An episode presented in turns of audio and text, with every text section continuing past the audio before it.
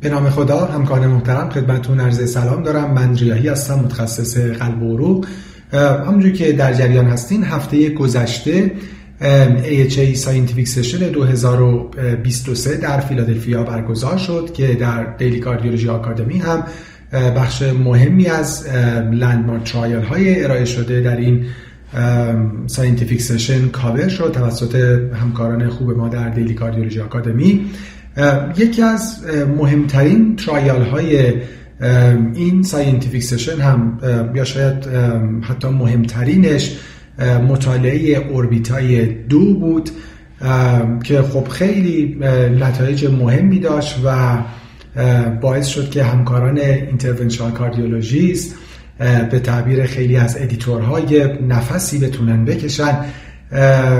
نتایج این مطالعه نشون داد که PCI در بیماران stable ischemic heart disease یا همون بیماران chronic coronary syndrome می‌تونه به صورت significant باعث بهبود آنژین بشه. این که میگیم خیلی مهم بود. خب قبلا مطالعات زیادی بودن که این رو نشون داده بودن ولی همه مطالعات مطالعات observational و آن بودن. برای این procedure ی که تقریبا حدود نیم قرن داره استفاده میشه. این اولین مطالعه بود با power خیلی قوی یعنی مطالعه randomize و placebo control که نهایتا نشون داد که این procedure به صورت significant باعث کاهش آنژین میشه. خب ما قبلا البته trial ORBITA ی یک رو هم داشتیم. مربوط سال 2017 که نتایج اون مطالعه برای PCI منفی بود. ORBITA ی دو حالا با تغییراتی در طراحی و با اصلاحاتی در طراحی انجام شد و نهایتا نشون داد که این procedure می‌تونه باعث کاهش آنژین بشه به صورت significant طراحی مطالعه اینجوری بود مطالعه که خب همزمان هم در New England Journal of Medicine منتشر شد و در شهر لندن در Imperial College انجام شده بود. همونجور که گفتم یک مطالعه randomize double blind و placebo control بود. یعنی برای گروهی که آنژیوپلاستی انجام نشد یک sham procedure انجام شد که خب خیلی power مطالعه رو بالا می‌بره.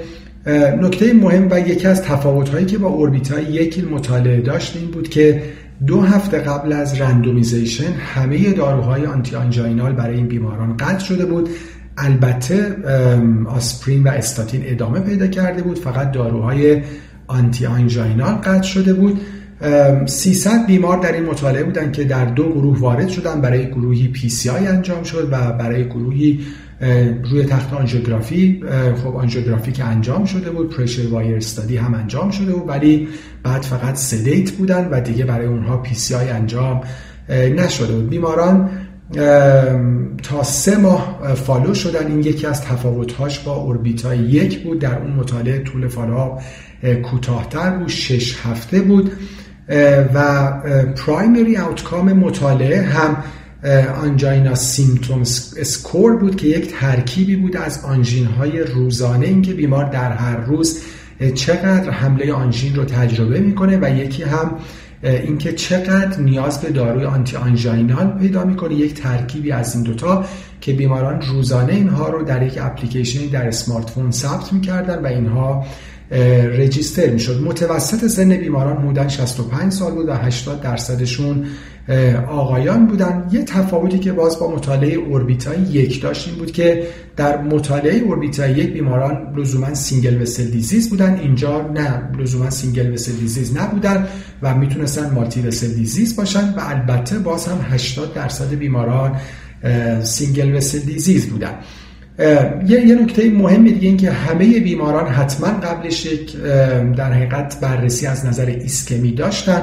حالا این تست ممکن بود که non-invasive باشه یا اینکه invasive با همون در حقیقت pressure wire study باشه و حتما ایسکمی اثبات شده بود. این خیلی خیلی مهم هست. نهایتا در پایان مطالعه اینجوری بود که median score این در حقیقت angina symptom score در گروهی که sham procedure براشون انجام شده بود یعنی PCI نشده بودن 5 و 6 دهم بود و در گروهی که برای اونها PCI انجام شده بود دو نه دهم بود. یعنی یک odd دو بیست و یک صدم که خب خیلی قابل توجه هست و با یک confidence interval و P value کاملا significant و قابل قبول.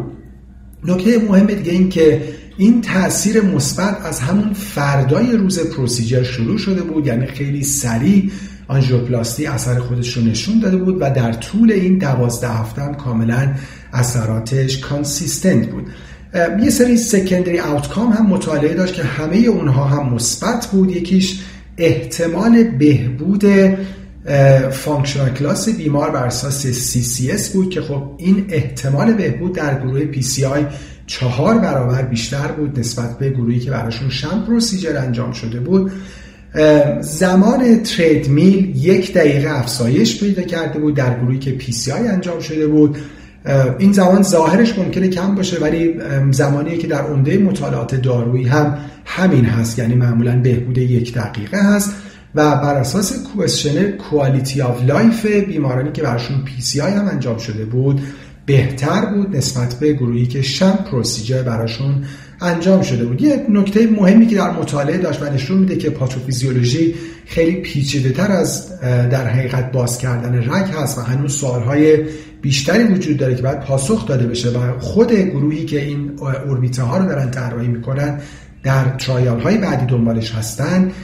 یکی از نکات جالب این بود که در گروهی که براشون تی انجام شده بود در یه درصد قابل توجه یعنی حدود 60 درصد اینا هنوز درجاتی از آنژین داشتن و در مقابل گروهی که براشون شم پروسیجر انجام شده بود یعنی اصلا رگشون باز نشده بود در تعداد قابل توجهشون اینها symptom free شده بودن یعنی دیگه آنژینی نداشتن. خب می‌دونیم که البته guideline های فعلی consensus شون همه الان این هست که در بیماران stable یعنی در بیماران chronic coronary syndrome برای درمان آنژین خط اول همچنان درمان دارویی optimum هست و PCI در مواردی که بیمار روی optimum درمان دارویی همچنان symptomatic باقی بمونه.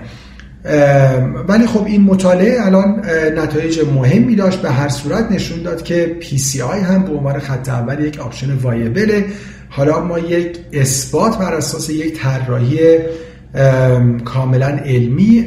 از یک مطالعه داریم که نشون میده PCI می‌تونه که باعث بهبود آنژین بشه. برای همین نهایتا این می‌تونه باعث یک گفتگوی دقیق تر با بیمار بشه که وقتی بیمار یک chronic coronary syndrome داره و آنژین داره و یک ایسکمی ثابت شده داره بالاخره می‌تونه بدونه که دو option در پیش رو داره. یکی درمان دارویی هست و یکی هم این که برای بیمار PCI انجام بشه و خب نیازی به درمان دارویی احیانا دیگه نداشته باشه و این option دوم هم یعنی PCI هم می‌تونه به صورت significant با یک odds ratio ی خیلی خوب باعث بهبود آنژین بیمار بشه و البته نهایتا باید منتظر بمونیم و ببینیم که guideline های آینده chronic coronary syndrome چه تغییراتی ممکنه بکنن. ولی همونجور که گفتیم فعلا consensus همه guideline ها این هست که